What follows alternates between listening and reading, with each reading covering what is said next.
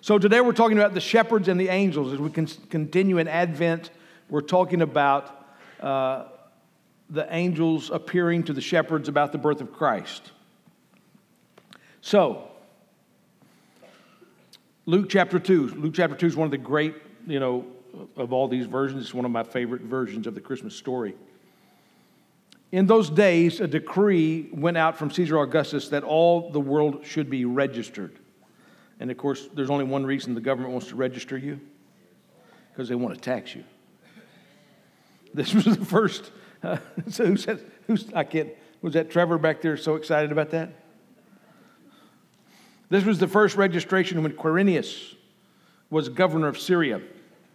And all went to be registered, each to his own town. And Joseph also went up from Galilee, from the town of Nazareth, to Judea, to the city of David, which is called Bethlehem, because he was of the house and the lineage of David to be registered with Mary, his betrothed, who was with child.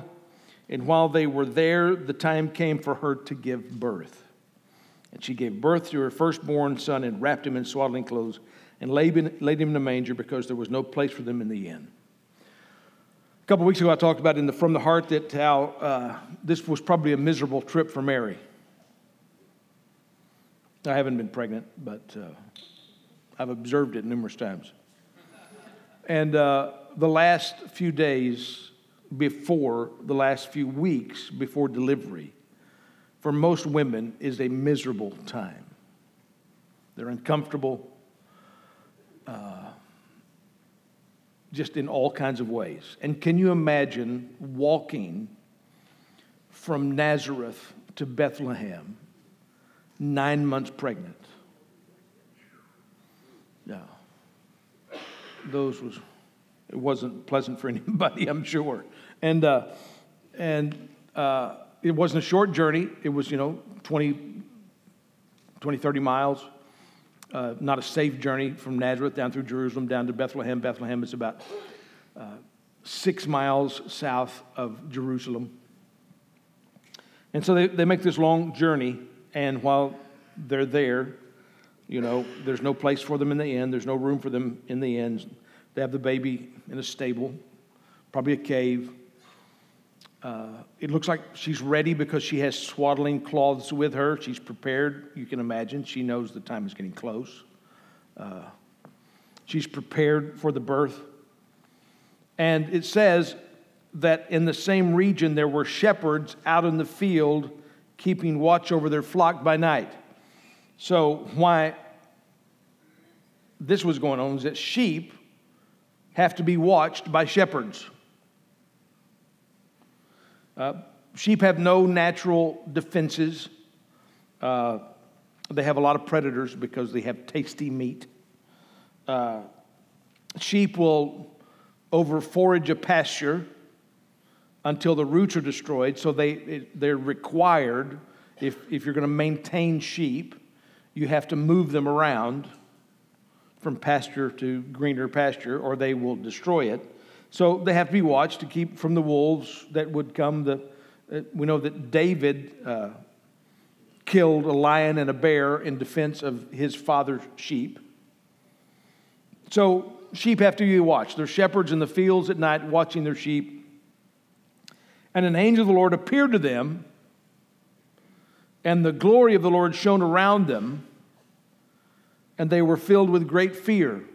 Now, the glory of the Lord is an interesting thing because the glory of the Lord is not a bright light or, or it appears, may appear to us as a bright light because it talks about the brightness of his glory, but the glory of the Lord is the emanations of the nature and character of God in a way that we see it. It's manifested in some way. Now, we see the manifestations of His glory in a lot of different ways, but in this instance, as the glory of the Lord shone round about around them, they saw there was there was a manifestation of who God is. You know, when God revealed Himself to Moses, He put him in a crack and covered him, and He let His goodness pass by.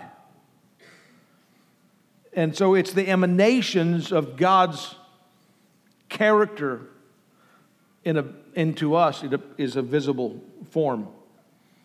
And the angel appeared to them, and the glory of the Lord shone around them. They were filled with great fear.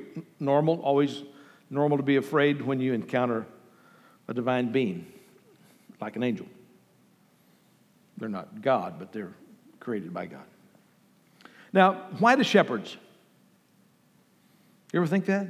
They're Like, I mean, the temple at Jerusalem is six miles away. It's one of the known, at that time, one of the wonders of the world. It's a beautiful temple, gorgeous temple that was built.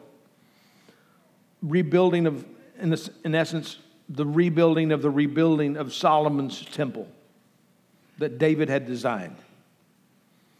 It's a glorious temple. It's beautiful. It's what we see today. We see the Wailing Wall. The Wailing Wall is essentially a retaining wall on the west side of the Temple Mount. It's just a limestone wall that was put there so they could build up the place where the temple was to make it stand out, to make it sit above Jerusalem. Herod did that in a lot of the places where he did construction. So you've got this beautiful temple. The high priest is there. Seems like, I mean, seems like kind of that would be a good place to show up, right?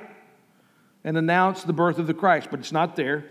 Uh, Herod, who has been empowered by the Romans to rule the Jews, uh, or allowed to rule the Jews, uh, has several fortresses at Masada, and he has a, a fortress palace at Herodium. Herodium is about three miles from Bethlehem to the west. Uh, it was a, a, mound in the desert that he built up and made it larger, and he built a, a fortress there. It wasn't even finished before he died. Uh, but, you know, he was trying to, he had these various fortresses that he could run to. Basically, he was, the, the fortresses was to protect himself from the Jewish people.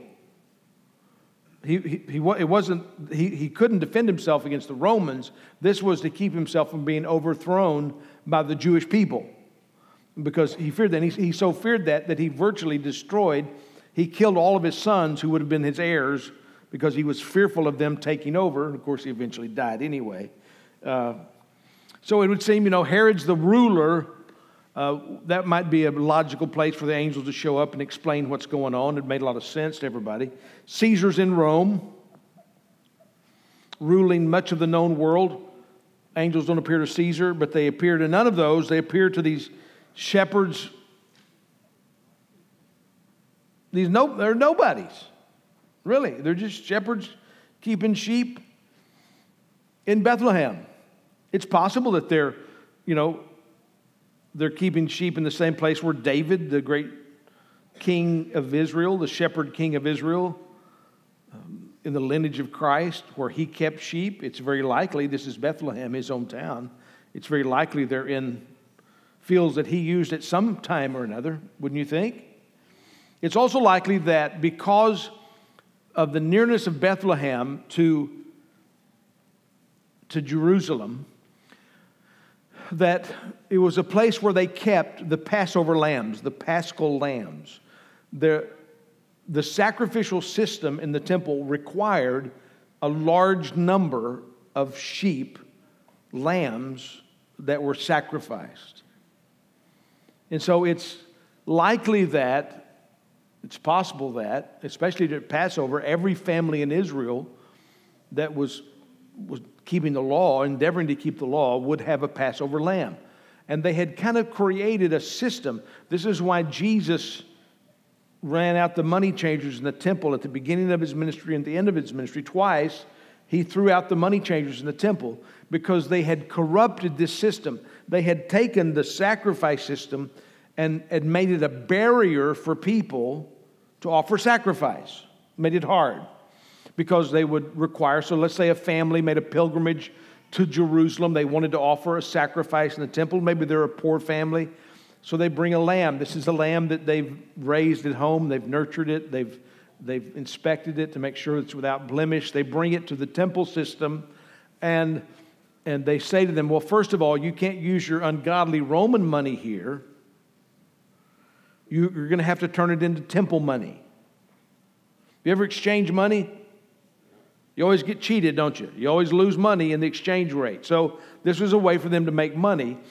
That actually the, the temple money, which is crazy. The temple money wasn't Roman money, but it was Phoenician money. So, so, uh, but that was the system that they used. They had temple money, and so you'd lose money, and then you'd have then you'd have to purchase a approved lamb. So what they would do is that they would take, they say, well, we've inspected your lamb and uh, it's, not, it's not suitable.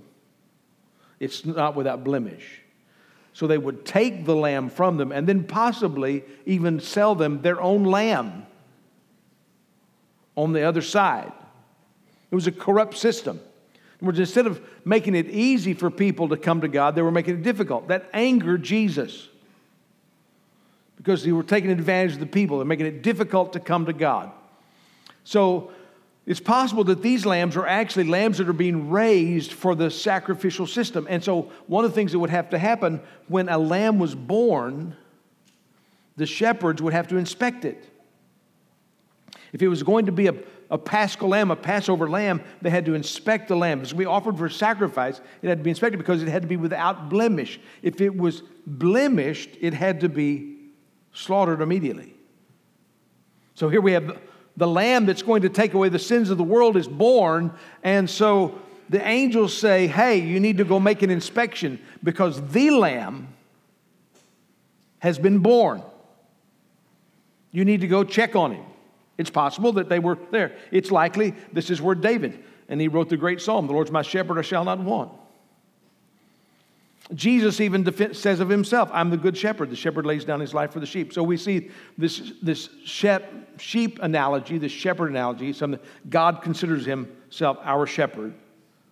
Jesus is our good shepherd. Jesus said, My sheep know my voice and they follow me. So it's God's carrying this analogy. Jesus is the Lamb of God that takes away the sins of the world, and yet he's also the good shepherd. So they say to them, they announce, the angel said to them, Fear not, for behold, I'm, I bring you good news of great joy, which will be for all the people. I bring you good news of great joy. It's for everybody. For unto you is born this day in the city of David a Savior who is Christ the Lord. Good news. I'm giving you good news. The Messiah that you've been expecting is born.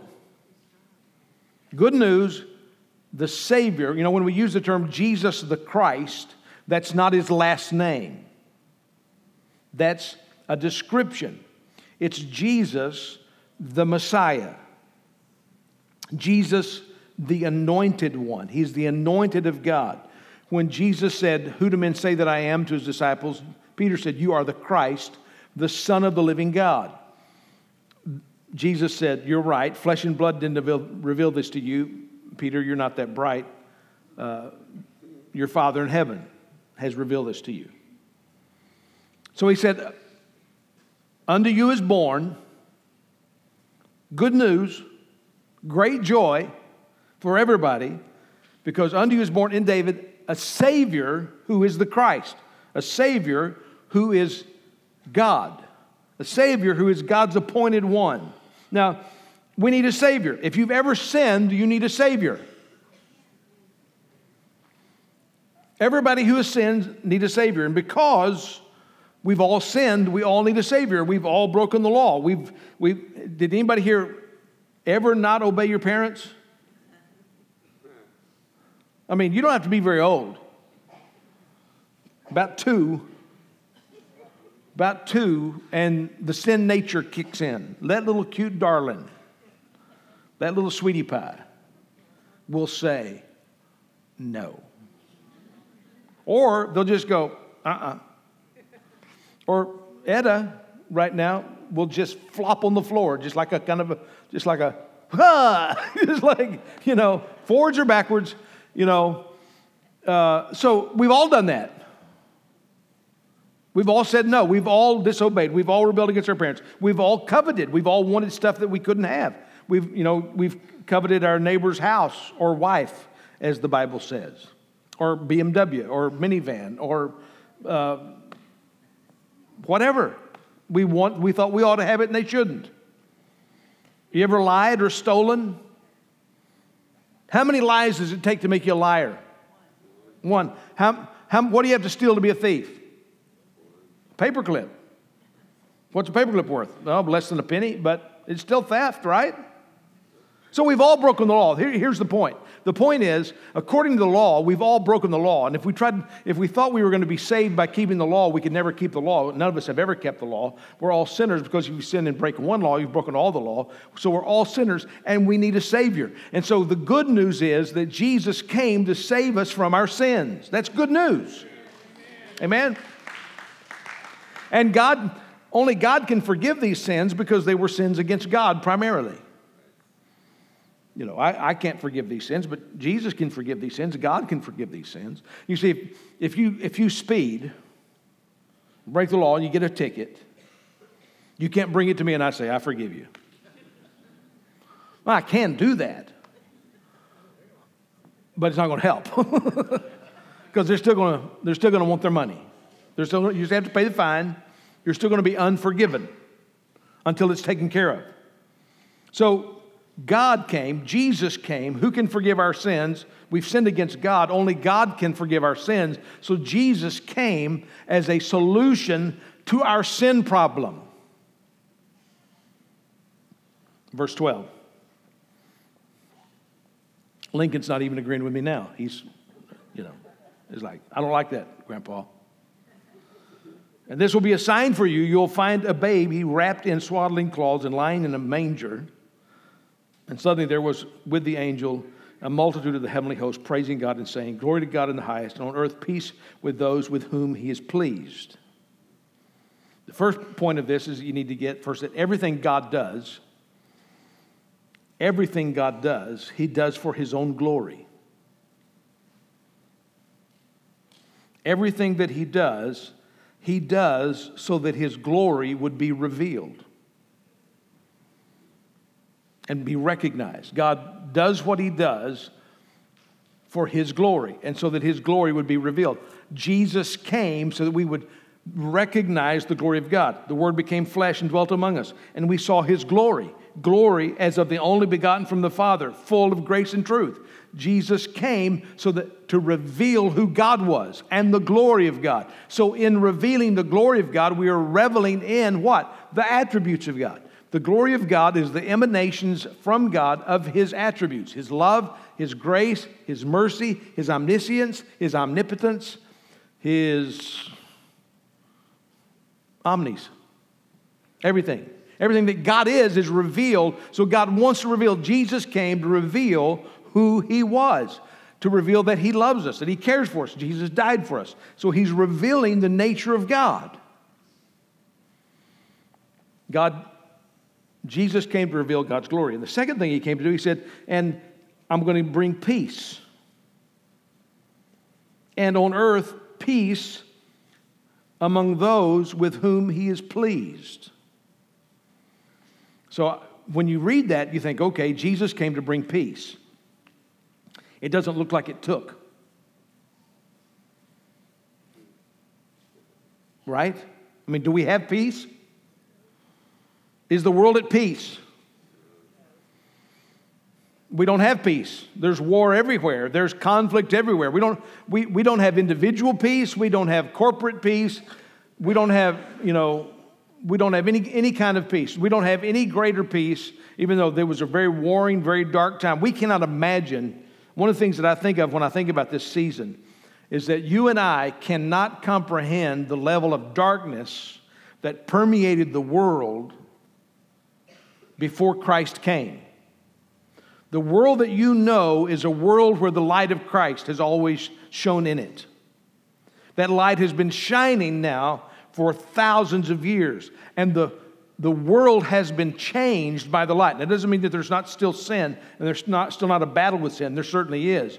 But you and I have no idea what it was like when the only light was in a little group of people called the Israelites. They're the only ones that had any kind of allegiance to the truth of God. This little group of people that had some moral standards, they had some values of life, and they struggled with it. They failed miserably, but they, they were a candle in a dark place. And that the world, we cannot even imagine how dark the world was. We think darkness is dark now. We think sin is bad now. Before Christ came, it was overwhelming. Christ came to light the darkness. And so he came. And when he came, he came to bring us life, to show the glory of God, and to offer peace. But what's interesting about this offer, the peace is not extended to everyone. The peace is only extended to those with whom he is pleased. The peace is not offered to everyone, the peace is offered only to those with whom God is pleased. How do you please God? Romans 8 8 says, says, Those who are in the flesh cannot please God. So we cannot please God on our own. It's something that God has to do for us. We can't please God by our own efforts. It's something that God has to work in us do in us, accomplish in us. So when God says, I'm the God of peace, and He offers us peace, what He's offering us is Himself. Jesus came as a gift so that God could extend, God is extending through Christ an invitation to give us something that we can never accomplish on our own. He's offering us Himself. Now may the God of hope, Romans 15 13, fill you with all joy and peace in believing, so that you may abound in hope by the power of the Holy Spirit. He is the God of peace. The rule of peace can never be separated from the rule of God. There can only be peace where God reigns. The reason why we don't see peace in the world because God doesn't reign in hearts in every man in the world. We want to have peace, we have to have the reign of God. Jesus came to bring us peace with God. Therefore, having been justified by faith, we have peace with God through our Lord Jesus Christ. And then just a few verses later, it says this Much more then, having been justified by his blood, we shall be saved from the wrath of God through him. Jesus came to justify us and free us from the wrath of God. Before Christ came, you were an enemy to God, and that was nothing you could do about it. You were an enemy to God, but Jesus came to apply the sacrifice of his life to your life. And by receiving that by faith, by faith you receive it, not by works, it's not by traditions, it's not by baptism, it's not by church membership, it's not by self righteousness or your own goodness. It's not by your parents. There are no grandchildren in the kingdom of God. Do you, do you know what I mean when I say that? I'm saying that you can't get to heaven on your parents' faith or your grandma's faith or your grandpa's faith. The only way you can get to heaven is if you personally, by your own faith in God, trust in Christ as your Savior. Now, your parents can, you know, push and prod and pray, but you got to decide. Hmm? By faith alone, by Christ alone. God's anger with our sin in Christ has been put away. We deserve the wrath of God, but in Christ, God's wrath has been satisfied, and now we are the sons of God. We've been invited in. We have peace with God, which is declared. God is not against us, God's not mad at you. That's good news. It's good news. God's not mad at you. He's not displeased with you. If you're in Christ, even though you're a goofball, he's still not mad at you. If you're in Christ, even though you messed up this week, he's not mad at you. The wrath of God is not on you. He's for you, he's not against you. Doesn't mean he won't discipline you because the Bible says, Whom he loves, he disciplines. Doesn't mean he won't correct you and allow other people to correct you.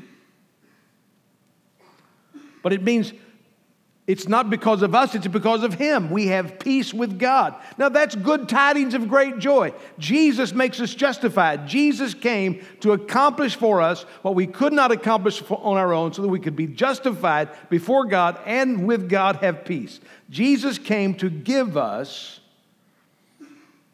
the peace with God.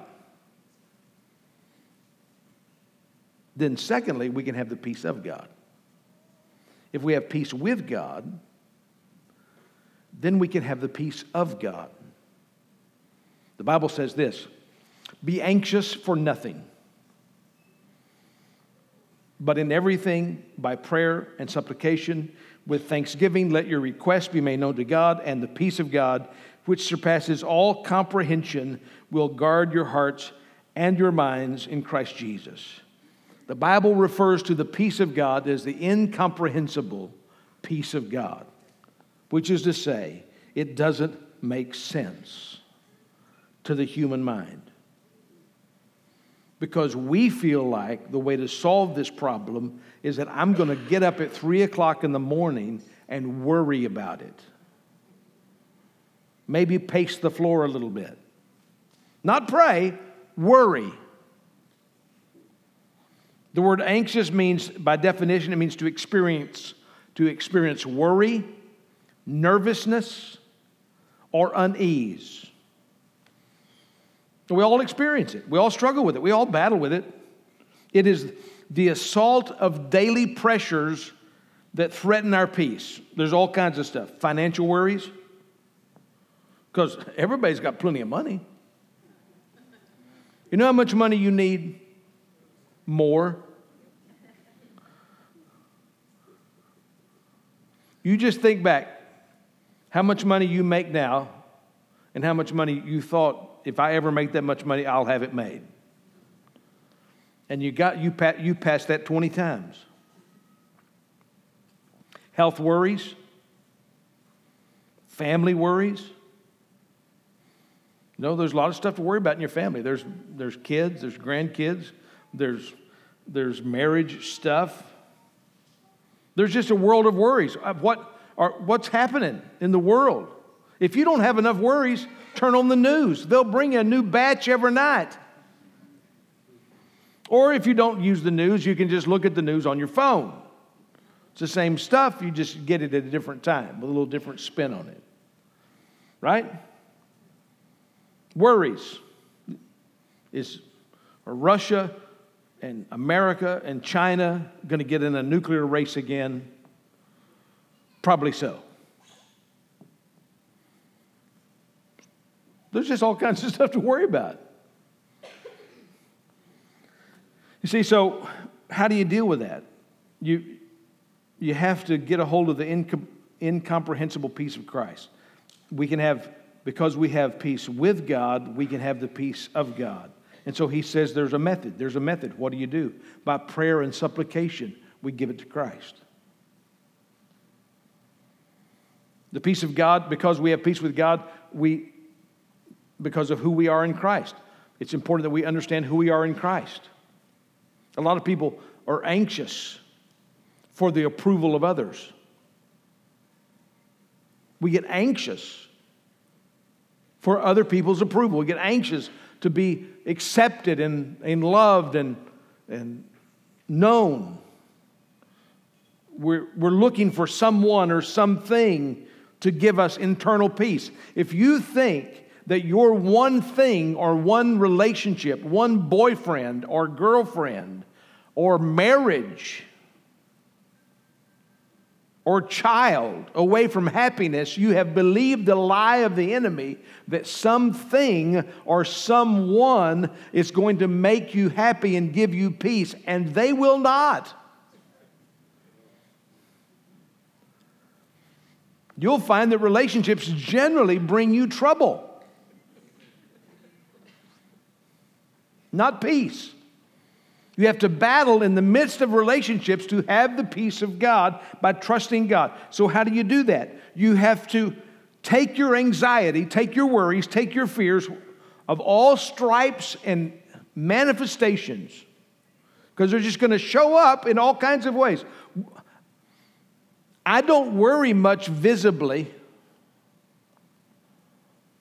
but I still get anxious. I, I realized how anxious I get in these last four weeks as we've been dealing with dealing with the burglary and replacing equipment and then, then dealing with the, them endeavoring to hack into all of our accounts and deal with that it was it's all day it's an all day everyday thing. It's like okay what do we deal with now? And just, just last yesterday so i had to just as a precaution i had to cancel i canceled all of my credit cards. There's not a bunch of credit cards it makes sound like i've got all these credit cards. But i canceled the credit cards that i have. I, I canceled the church's Sam car, sam's cards that we use you know so that you can have water. Uh, the church's bank card so that you can have donuts. All of those things. And then, so I get the cards, and then you then you have to, you have to, you would think, I'm just going to call this number on the card and activate my card. Nothing, you can't get anything without a fight. Everything's a fight.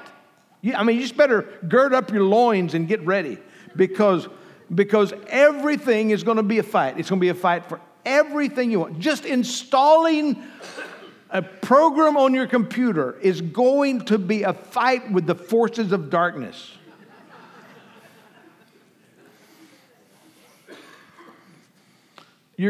It's, you think, how, why did they make this so hard? And then you have to, and then it doesn't work, and then you have to call somebody, and then that's a whole nother fight. Anyway, I'm just saying that to say.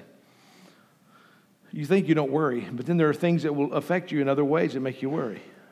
Maybe you get a call from the doctor, hey, we need you to get a test. You're not, you don't worry about, you're not worrying about finances, you're not, but you're, now you're worried about your health. In other words, we, we're all struggle with these things. So how do we have the peace of God once we have peace with God? Well, we have to take our anxiety, we have to take our cares and do something with them.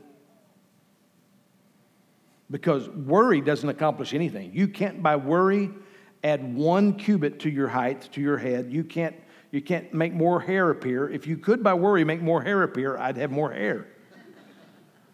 You can't make more hair appear by worry. You can't change things by worry. And that's, that is the lie that we often believe that I'm handling this by stewing over it and having anxiety about it, that I'm doing something about it. But the Bible says if you really, really, really want to do something about it, do the thing that seems like it's nothing, but it really is something. Instead, pray about it and hand them to God. Well, say, you know, literally say, God, cast all your cares upon him because he cares for you. It's actually saying, I want you to, I want you to take an effort and say, God, I'm giving you this worry about money.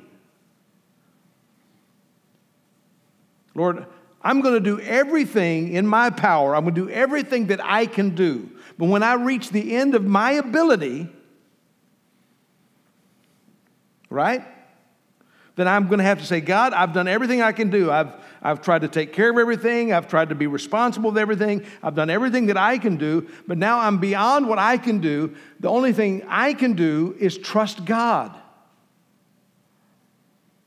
I'm going to have to cast it upon the Lord. I'm going to have to give it to Him. And so the challenge with, with casting it upon the Lord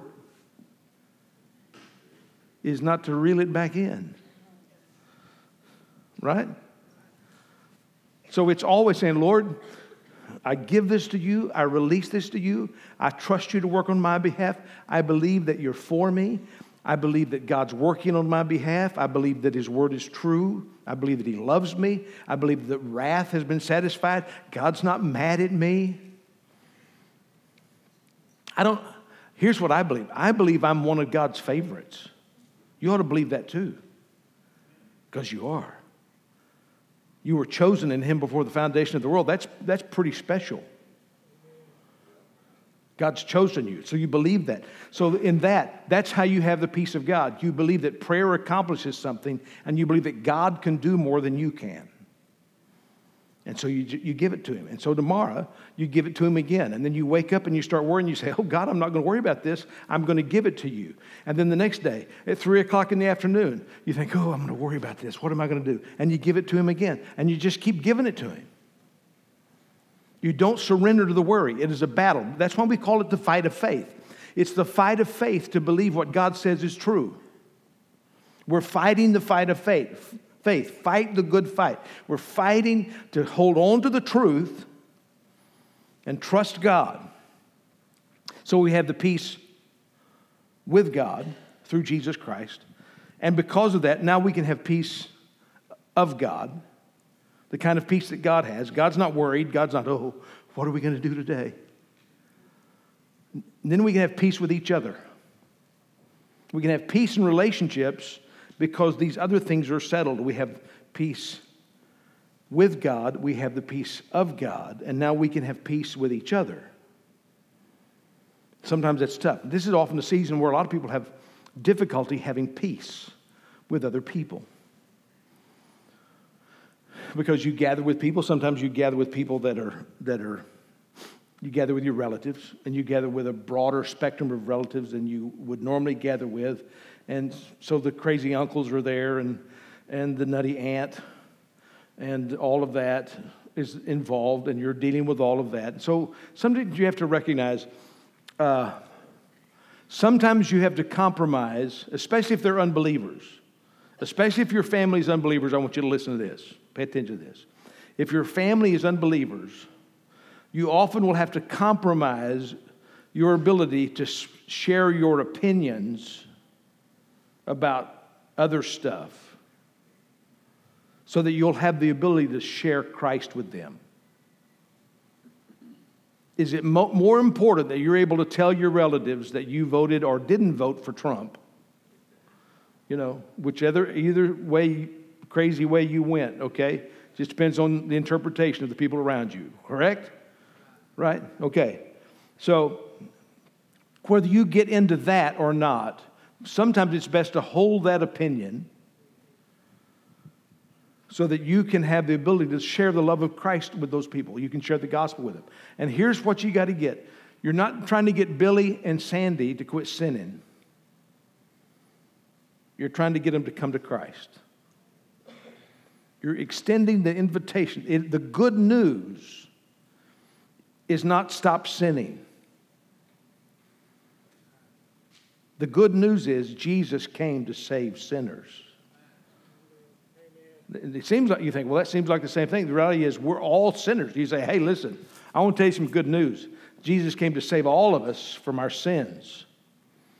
See, Jesus, when Jesus, Jesus didn't say, he did preach repent and he was preaching repentance to the Jews who were already, you know, knew the Bible, they knew the word. They were so he was preaching repentance to the Jews. But a lot of times when Jesus stood up, he said, "Hey, is anybody thirsty? Come and drink. You hungry? I'm the bread of life." See, the answer to our sin problem is Jesus. So if we try to get people to stop sinning before they have Christ inside of them, we're asking them to do something that they don't have the power to do. The power to stop sinning comes from knowing Christ. And even you are struggling with it a little bit, right? So, our message to the lost is come to Jesus. Now, whom the Lord loves, he disciplines. And the Lord does want us in the body of Christ, we're not that liberal with people who know Jesus. So sometimes people who know Jesus, we're actually going to be more confrontational with people who are in the family of God to, to say to them, that's not, you, you can't believe that. That's not right. You need to stop that.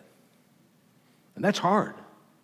It's hard when you gather around with your family and you get to be the one in the family that says, uh, uh, y'all need to stop doing that. That's not right. But often God calls us that because we're in the family of God. But I, I want to challenge you.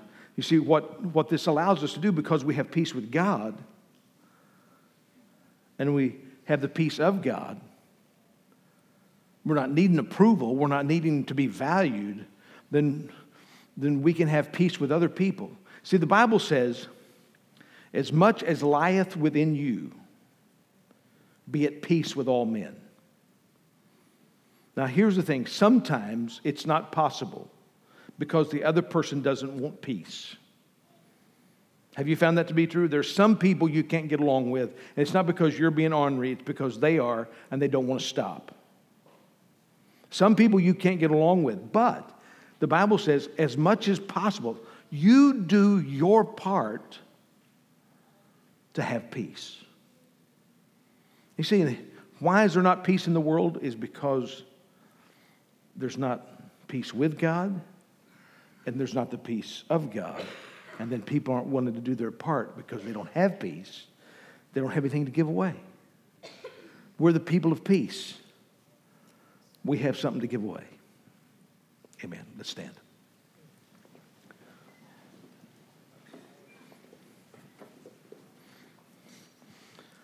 So I want to pray for you in your family gatherings that are coming up that God will use you. God wants to use you to plant seeds of His grace, His love, and His mercy. To be the person in the family that is the light that's shining in a dark place, that's demonstrating the love of Christ. So, Father, we want to be lights in darkness. We want to be a candle that's set on a hilltop, that's, on a, that's shining for the world to see. We want to be a light in a dark place. We want to shine like stars in the midst of a crooked and perverse generation. Lord, we ask you in this season, in this season, this, in this, this coming up event that we're doing for our community, Lord, we want to be a light. This is, this is not to br- bring accusation. This is to bring the good news of salvation through Jesus Christ. So, Lord, help us to be people of the good news that Christ came to save sinners, of I, whom I am the chief. Lord, help us in our relationship with our family to demonstrate grace and mercy and patience. And may the peace that fills our life because Jesus came, and the peace that is in, a, in us because we know the Prince of Peace, may that peace flow out of us in a way that it will touch those around us with the glory and grace of Jesus Christ. In Jesus' name, amen. Amen. amen. Lord bless you. Have a great week.